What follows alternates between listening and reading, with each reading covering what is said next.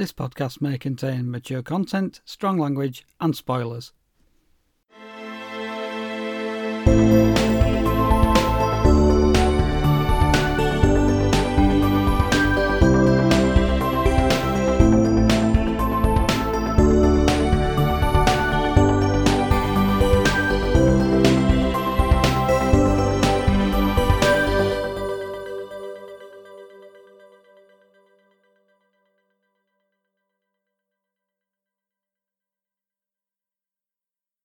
Hello and welcome to episode 54 of the HD Movie Podcast. I'm Darren Gaskell.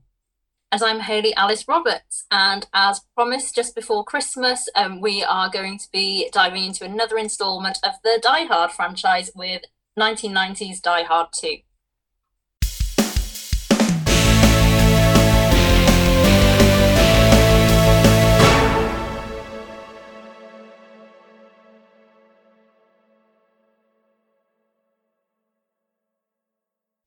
When we did the first Die Hard movie as part of our Merry Podmas season, we did have an idea that we would gradually work our way through the entire franchise of Die Hard.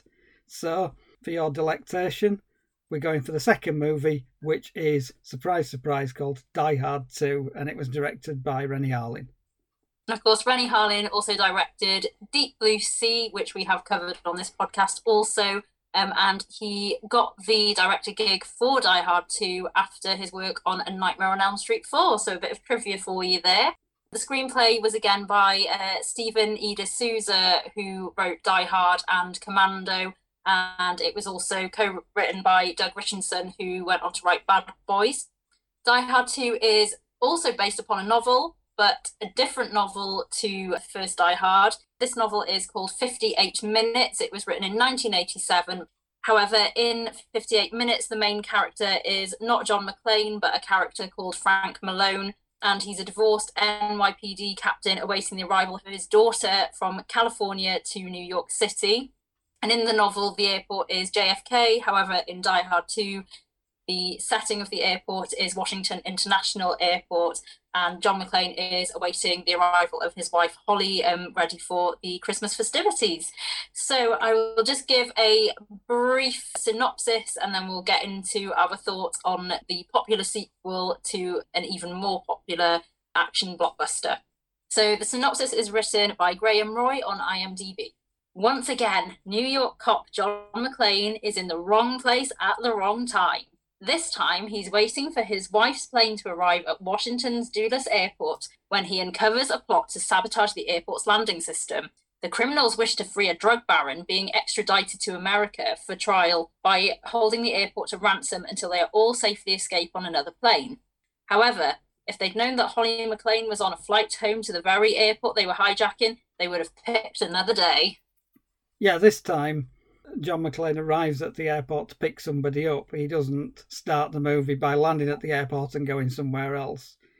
Die Hard 2 picks enough bits up from the original but tries to open it out a little bit. We're not stuck in one place this time. They've opened it out into an entire airport and the surrounding area. And you've got more bad guys this time. They've upped the body count a little bit. I mean, you can say that they've upped the body count massively because at one point an entire plane load of people buys it. But if you're talking about individual bits of violence, there's a few more than Die Hard. It doesn't really ramp it up to a ridiculous degree in terms of how many people get killed by McClane, but they have amped up the action quite a bit. There are more chasers. The shootout sequences are a bit more heightened it's kind of edging towards ridiculous in a way that Die Hard often wasn't, but it's still quite fun. I do like Die Hard 2 as a movie. I remember going to see it at the cinema and thinking it was okay at the time. I think it was overshadowed by the first one.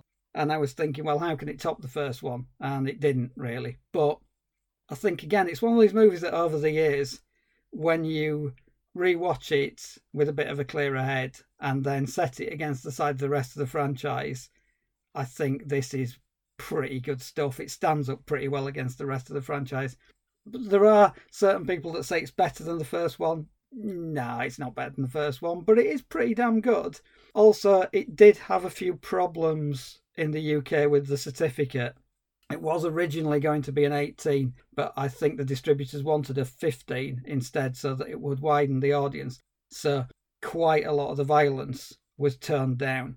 There are certain sequences in which they've removed frames of violence or they've removed sort of a couple of seconds out. There's there's quite a few bits in the movie where if you watch the uncut version, which I'm pretty sure the one on Disney Plus is uncut, if you watch that one, I think you'll probably guess all the places that had to have cuts for a UK 15 certificate. Yeah, I'm pretty sure the version that we watched on Disney Plus did honour all the bloodshed and had that 18 certificate proudly in place. Um, so for me, Die Hard 2 was a first time viewing, and I absolutely love the original. That's the only one that I'd seen up until this point because I'm very, very late to the Die Hard party. But I'm enjoying myself along the way. I'm not sure if I'll be saying that by the end of this uh, mini series we're doing, but who knows? It basically follows the same formula of John McClane being in the wrong place at the wrong time yet again, which we've previously stated in the intro, but it unapologetically runs with it with this film, there is no pretense, and it is just capitalizing on the success of the first one. And it is giving the audience more action, violence, and more quick witted quips from McClane, which allow Bruce Willis to ad lib and improvise yet again. He was um, always encouraged to do that, and there's always, you know, great one liners. He's such a fun character, and he's just an enjoyable character to watch and to go through um, all this kind of terror with, I guess, throughout the whole movie and it's very much one of those popcorn survival action movies where it's just an adrenaline rush to sit through. I think you kind of know some bits will be predictable, but you just kind of look forwards to embracing all the carnage that it presents. So yeah, I really did enjoy Die Hard 2. I wasn't sure what I was going to get going into it because um, the first one is such a classic, and I absolutely love it. So I was a little apprehensive going but I've heard this is not the worst of the sequel, so I was uh, not too worried. but again, all they have done is taken the formula that works and made it just bigger and brasher. But I think, you know, it's got some intense moments in it, but it's not anywhere near as intense as, as the first one. And I don't think the villains in this are like they, they do not hold a candle to Hans Gruber in the first one, but they're still, you know, decent action movie villains and the stakes are raised. I think the bit that unsettled me was when they take down the British plane. That was um, pretty terrifying, especially if you have flying anxiety. Like, I wouldn't recommend watching this movie before boarding a plane anyway. Yeah, I have uh, a fear of flying, and this movie does nothing to lessen my fear of getting on a plane. The idea is fairly chilling that the uh, they tamper with the instruments to make the plane think that the ground is 200 meters higher than it actually is, or is it 200 feet? Anyway, it's it's enough to crash the plane. Yeah, they've got to crash the British plane, of course, haven't they? I mean, there's a lot of American planes up in the sky, but I think if you're down an American plane in an American movie, like God, you know, the outrage so it's like, well, who can we kill off? Who who who won't mind getting sacrificed? Oh, the Brits. They'll be all right. Well, let's kill a couple hundred Brits off. They'll you know they'll just shrug it off and say, well, you know, it was bound to happen sooner or later. They even make some joke on the British plane saying that they're like British Rail that they you know they get you there, but they're never on time. But they don't get there this time. There's some quite recognisable faces in there. There's Colm Meaney flying the plane. So if you know Colm Meaney from like Star Trek, Next Generation and a ton of other stuff like Con Air. So he's in there. They do bring a lot of the characters back from the first one. You get Holly McClane, obviously she's on the plane. You get Dick Thornburg, who is stuck on the same plane with Holly McClane, so you get quite a lot of good banter between those. You also get uh, Chekhov's taser on that plane. So the, there's a taser that gets introduced very early on in the proceedings, and there's an old woman that's got it, and you just think, that taser is going to get used before the end of the movie, and I'm pretty sure that taser is going to get used on Dick Thornburg. Spoiler alert, it does. You get Al Powell. Unfortunately, Al Powell is in a different location, so you only get a couple of scenes where John McClane is trying to get a fax through to Al Powell's police department, so you don't get them together on screen, which is a bit of a shame, really. But I guess if you had them all back together, you'd think, well, why are they all in Washington? So it's got to fit within the confines of the plot. I agree with you about the villains. Nobody can hold a candle to Hans Gruber. He's the best villain of all time, as far as I'm concerned. What they have done is they've taken quite a risk with the villain in this one because he's the complete opposite to Hans Gruber. He's not flamboyant, he's a military man, he's very efficient, he's a man of few words, he gets the job done. So they've gone completely the other way. But William Sadler is good as the bad guy. He's chilling in quite a restrained way. There are quite a few fairly recognisable faces within his team. Robert Patrick is one of the bad guys. Went on to be the T 1000 in Terminator 2. He doesn't last all that long, but he's there. And you've got uh, John Amos, who you probably recognise from Coming to America, who is one of the other army guys. He's one of the guys drafted in to stop William Sadler's dastardly plan. But there's something going on. There's a double cross going on there. Now, apparently, John Amos and Bruce Willis didn't really see eye to eye on set. Now, I'm not really sure what was going on there, but John Amos has actually said to Bruce Willis in the past that he's not going to humiliate him again. So, who knows what went on there? I mean, I didn't look into it too much because I'm not a big fan of on-set arguments, and I'm not a massive fan of looking into on-set arguments either. But something went off there, and you can kind of see a little bit of the animosity on screen as well. There's a little bit of tension between his and Bruce Willis's character. I think it adds to the drama, but in terms of it being a happy set, maybe was there was the odd flashpoint on there. Yeah, I think it um, would have definitely contributed to the quality of the performances. So maybe if they didn't get on on set, it's not entirely a bad thing in the long run when you watch the movie back. So the movie was released in the USA on the 3rd of July 1990 and the 24th of August in the UK. However, we must pose this question, very important question. Is Die Hard 2 a Christmas movie? now, I'm inclined to say absolutely yes, just as much as the first one. It's again set on Christmas Eve. The whole reason for the airport is people getting together um, for the holidays. In the trailer, they have Jingle Bell Rock played intermittently between the uh, shady goings on of the villains. And then again, much like the first one, Let It Snow um, plays at the end credits. And actually, in terms of aesthetic, this one is even more Christmassy because it features snow. Like it is completely snow drenched throughout, and I think that raises the stakes as well um, with all the action going on and the fighting. Yeah, definitely a Christmas yeah. movie. Definitely, yeah, it has to be a Christmas movie. Uh, it's as much of a Christmas movie as Die Hard, and you're right. The setting it in a snowbound location makes it all the more Christmassy.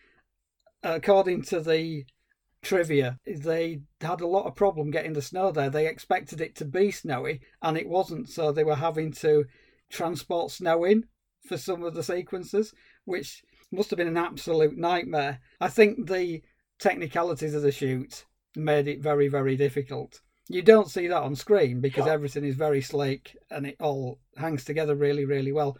But if you're having to transport snow in from outside to get all these chase sequences and it's got to be the worst thing the way you actually go somewhere thinking that the weather's going to be terrible and it isn't. Then i think there was another set of sequences where they weren't expecting the weather to be terrible and it was. I think the elements conspired against this movie from start to finish. You watch this and you think yeah it's slick it's professional it's a great movie but i think um, it was a bit of a slog for both cast and crew from the sounds of it. However, it all paid off in the end. The budget they had to work with was between 62 and 70 million dollars. They actually grossed 240 million at the box office and it even outdid the success of the original. So that was pretty cool. I think obviously it was riding on the hype of the original and people were probably really excited to see another John McClane adventure on the big screen. The critics, however, gave it a bit of mixed feedback. Um, the general consensus was that it didn't achieve the greatness of the original, but it was an entertaining movie all the same. So I know I would agree with that. I mean, I, as much as I enjoyed it, and it was great to see um, some of the original characters back, and then see them like in a new setting and um, in a new conflict as well. I enjoyed it. It's it's just definitely one of those movies that you just switch brain off and just go with it. I think the thing is because you know what to expect with this one, Yeah. whereas the first one you wouldn't. I think that that's where it, it comes in, where sequels can kind of fall on the wayside against their predecessors, just because you know what's coming, you know what to expect, and even though we've got a, a different setting, it's very much going to be of the same ilk. We're gonna see John McClane take down some bad guys. But what is quite funny throughout the whole movie is like all the other cops just don't listen to him, and you just think, how dumb are you guys? This guy has been through this. He knows what he's doing. You know, he's saved a building full of people only two years prior. So I just don't understand like why everyone can't cut him some slack and just believe in him and let him get on with things because in the end he's going to triumph. Uh, so th- there's all that kind of conflict going on as well within the movie. So he's also not just contending with villains; he's contending with very difficult police as well. Yeah, the cops are absolutely rubbish in this movie. Uh, I mean, they do get a chance to redeem themselves a little bit at the end, but they just don't want to do their jobs and they're just officious and bureaucratic. And at one point, McClane demonstrates that a machine gun has got blanks in it by firing at the head of the police in the airport. None of the other cops bat an eyelid. Why didn't they shoot him? That's that's the only bit that I've got a question with in Die Hard 2 because he empties a clip of automatic rounds on their boss and they just stand around watching him doing it. And then, okay, it's obvious after a few seconds that he isn't dead because they're just firing blanks. But it's a room full of cops, not one shot at McClane. It just seems weird that bit. But I guess it's done for effect. And at the time, you probably don't even realise it. I mean, yeah, I've watched it numerous times now, and it's only on recent watches I thought, well, it's not much of a reaction to seeing your boss get, well, virtually killed. I mean, you've got Dennis Franz as Carmine Lorenzo, who's the who's the head of the police of the airport. Dennis Franz was great in NYPD Blue, playing a kind of a, a similar character but more heightened in this movie. Dennis Franz is great in pretty much everything, and he does get a chance to redeem himself at the end. He does tear McClane's parking ticket up as well, which is like the whole thing that kicks all this off. McClane's car is getting towed at the start, and things just get worse from there.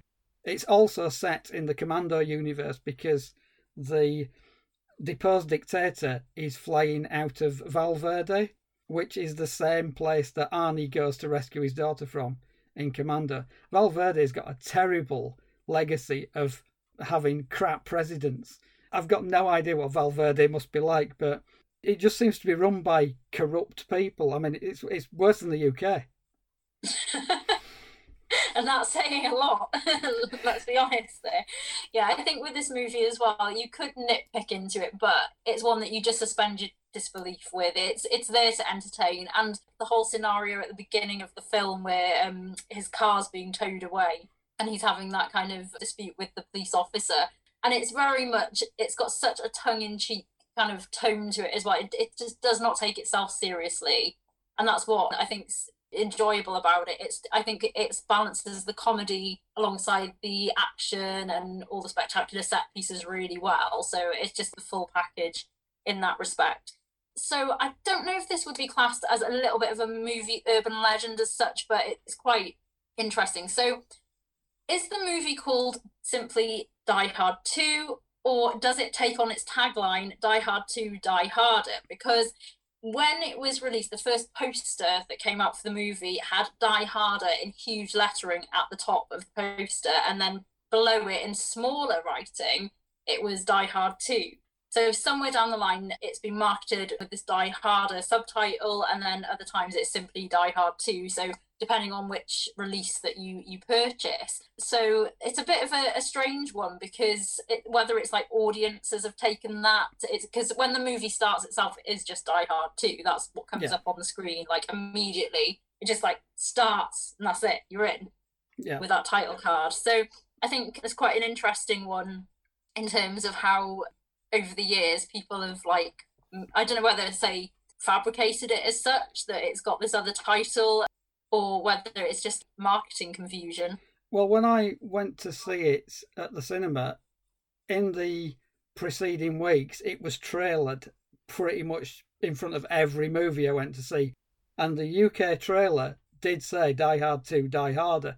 So it was on the original UK trailer. And I guess that we thought that there'd be a third movie called Die Hardest, which didn't quite pan out. I mean, there is a third movie, but they didn't go for the, with Die Hardest because I think they dropped the Die Harder thing. I mean, it's quite a fun title, Die Harder, because he does die harder in the second one.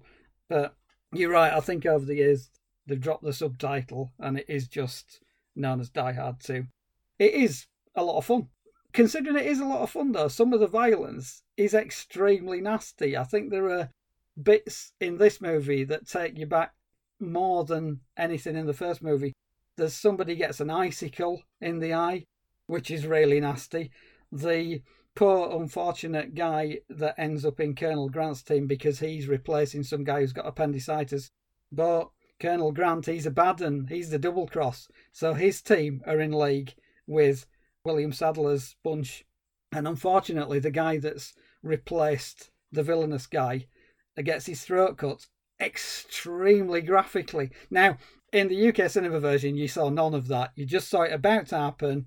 Guy falls forward. End of. If you see it in the uncut version, it's really horrible. I mean, it's a great effect. I mean, practical effect is fantastic, but it's one of the more graphic throat slittings I've seen in any movie, be it action or horror or whatever. Yeah, definitely. And it's all for your viewing pleasure on Disney Plus. it's so nice of Disney just to keep in all that gore for us. No, I'm really uh, appreciative of that. And of course, the famous iconic line from Die Hard, Yippee Ki Yay, motherfucker. Of course, it features in this. It kind of comes in quite near the end, really. John McClane does utter the famous line, it wouldn't be a Die Hard movie without it. However, there were some made for TV versions that were cutting out the swearing. And this has kind of amused me because they used different voice actors. I suppose instead of actually getting the actors on set to just say different lines just so they could use it and um, when re-editing the film, they just got dubbing and it does not sound like the actors that you see on screen. So it's a little bit jarring. And instead of Yippee Ki motherfucker, he goes Yippee Ki Mr. Falcon. And we there's n- no idea who this Mr. Falcon is, but I saw this as a fact on my go-to guy Minty Comedic Arts' um, video about top 10 things about Die Hard.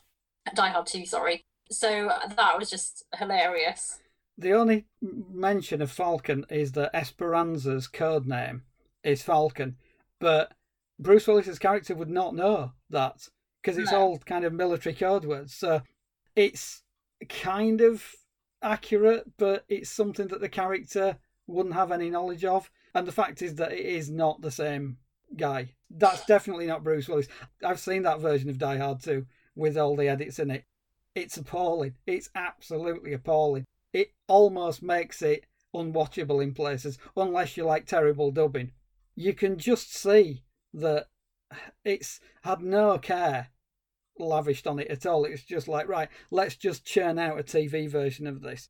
And some movies they shoot TV versions at the same time, so they they use alternate takes and they have other takes with no foul language in, or they tone down the violence, or they they they use different bits of the movie. The TV version of Die Hard 2, it's just that somebody's got some people in a sound booth and just said, right, just dub over this. It's absolutely appalling, and whoever did it should be ashamed of themselves. But at least now, most of the times that it's screened, if you're going to see it late in the evening, it's usually uncut, which is a good thing because there was a time during, I think it was like the, the late 90s and the sort of early noughties, where there was a big thing about less swearing on TV. So you got a lot of movies that had all the profanity cut out of it. I remember seeing a version of Robocop, which was absolutely laughable. If you saw the ITV version of Robocop that was the censored one, there was no point watching it. There was hardly any violence in it, and all of the swearing was cut out, and it made a complete nonsense of the entire movie. Do we want to treat people like adults? No, no, we won't. Let's just cut all the violence and the swearing out, oh, and the nudity as well.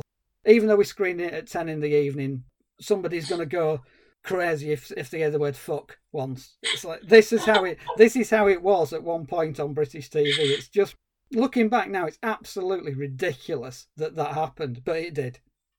See, the one that sticks in my mind, so I'm, I'm assuming this would have been like late 90s, early noughties. A friend of mine had taped Grease off the TV and they had actually cut the entire number of Look at Me, I'm Sandra Dee, just because it has references. There's a bit of profanity and references to smoking and that type of thing.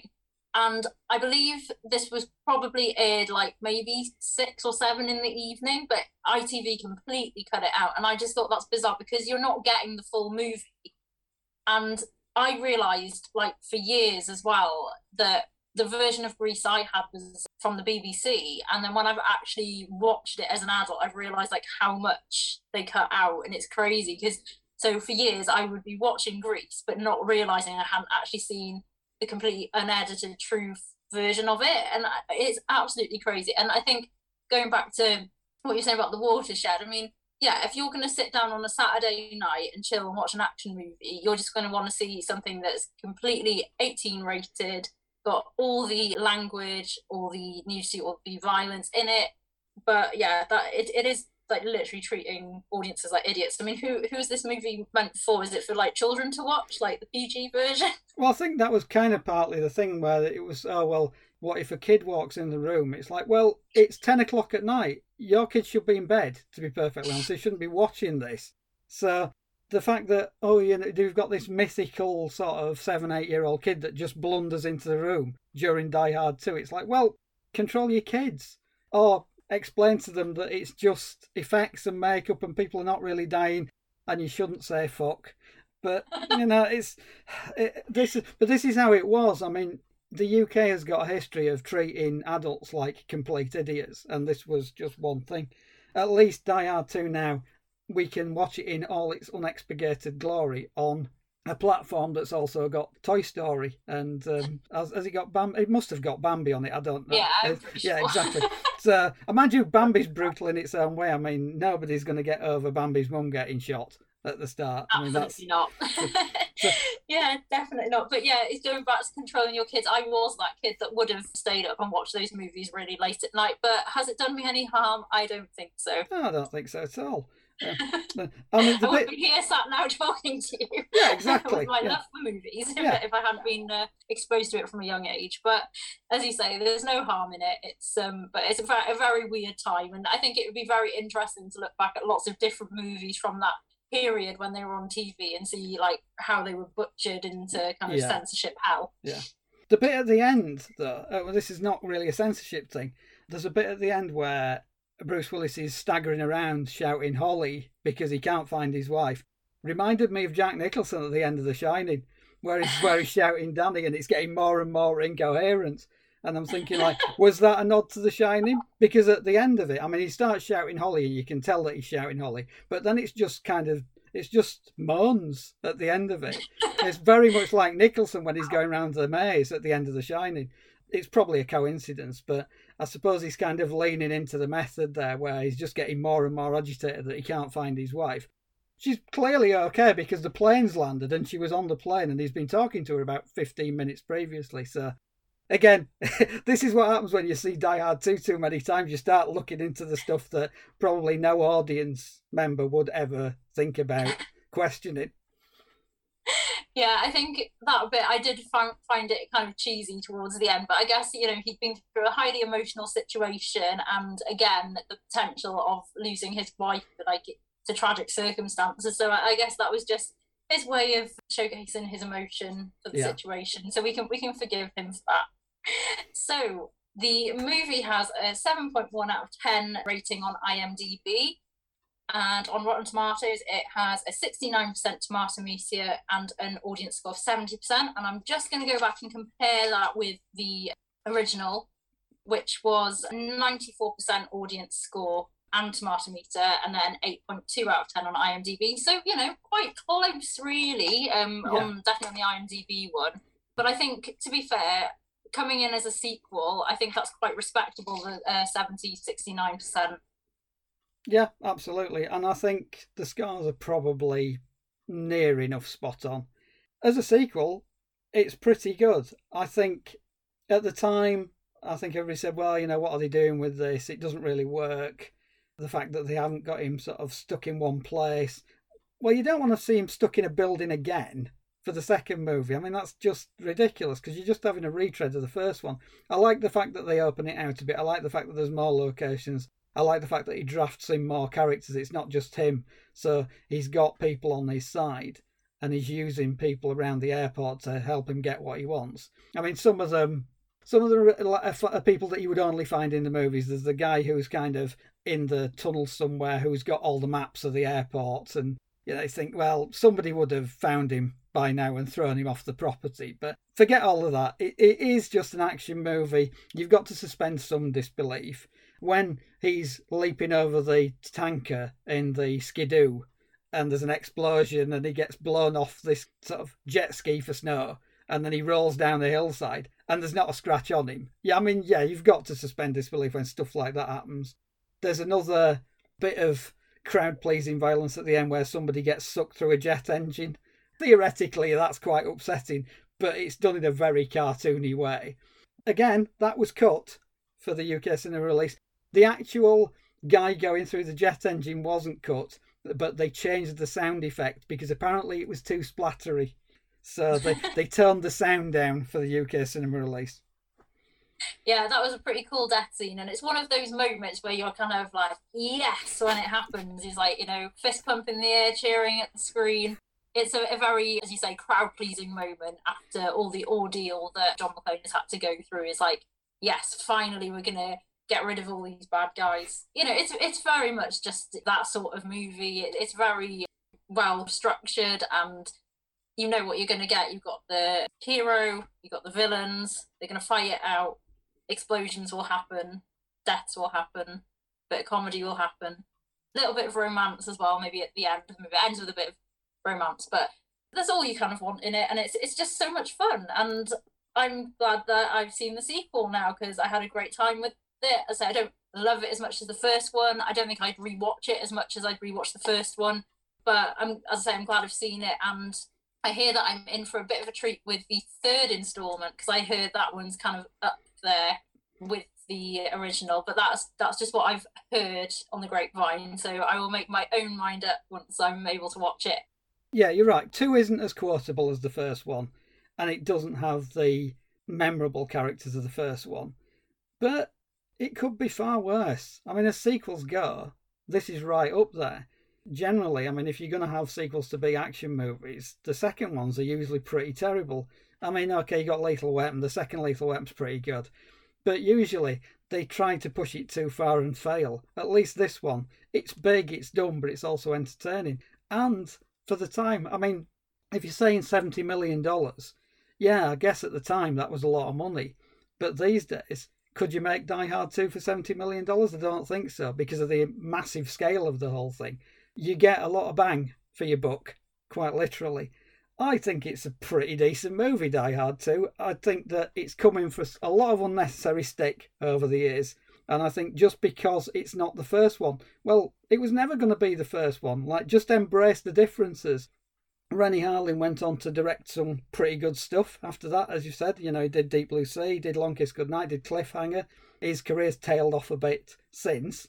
But he's a guy who obviously knows how to shoot action because they gave him the reins of this off the back of a fairly low budget horror movie. So they obviously saw something in his directorial talent. There was another story as well that said somebody had seen the dailies from a movie he's also directed, sort of fairly close to Die Hard 2, which called The Adventures of Ford Fairlane. Now, I don't know if they're taking the piss about this because I quite like The Adventures of Ford Fairlane, but I know quite a lot of people who hate it. So I'm not sure that somebody watched that movie and thought, yeah, this guy could direct Die Hard 2 off the back of that. I think it's more likely to be the Nightmare on Elm Street one that got him the gig than Adventures of Ford Fairlane. As much as I enjoy it, I can appreciate that it's a movie that a lot of people would look at it and go, that well, well that piece of shit. He directed that. I'm glad that Renny got the gig. He also did a really good horror movie called Prison, which was another Empire Pictures gig with going on about Empire Pictures last time with Troll. That's a really effective horror movie starring a young Viggo Mortensen as well. So if you haven't seen Prison, that's really worth checking out. It's a really atmospheric horror movie. Just going to bat for Renny Harlin. Certainly his early movies, anyway.